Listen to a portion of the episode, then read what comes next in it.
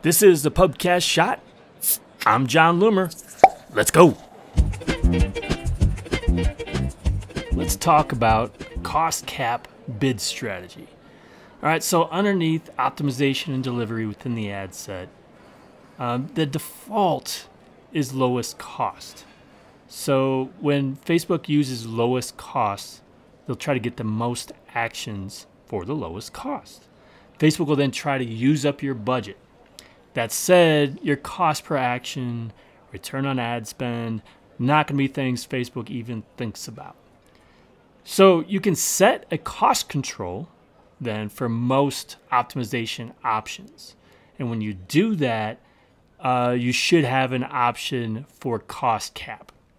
So when you use cost cap, Facebook says this is best for generating the most volume. So Facebook will try to keep the average cost per action at or below your cost control when you use cost cap. So let's talk about an example. You're optimizing for conversions. You set a $10 cost control. You use cost cap. Facebook will then aim to maintain a $10 cost per conversion. So some conversions will cost more, some conversions will cost less. So, why should you set this cost cap?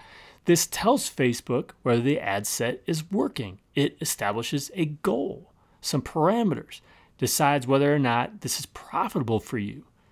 Facebook then becomes less focused on spending your entire budget. It may make it harder to exit the learning phase. But this is a good way to put in some guardrails for Facebook to make sure that your ad set is functioning the way you want it to be. Now, don't get cute. Don't assume you can manipulate the algorithm and, oh, I'll just set a one cent cost cap. Facebook won't get you those one cent conversions your ad set then will be seen as a failure, and more than likely, Facebook will just stop delivering. So you should use cost cap when you know what the CPA is that you need to be profitable.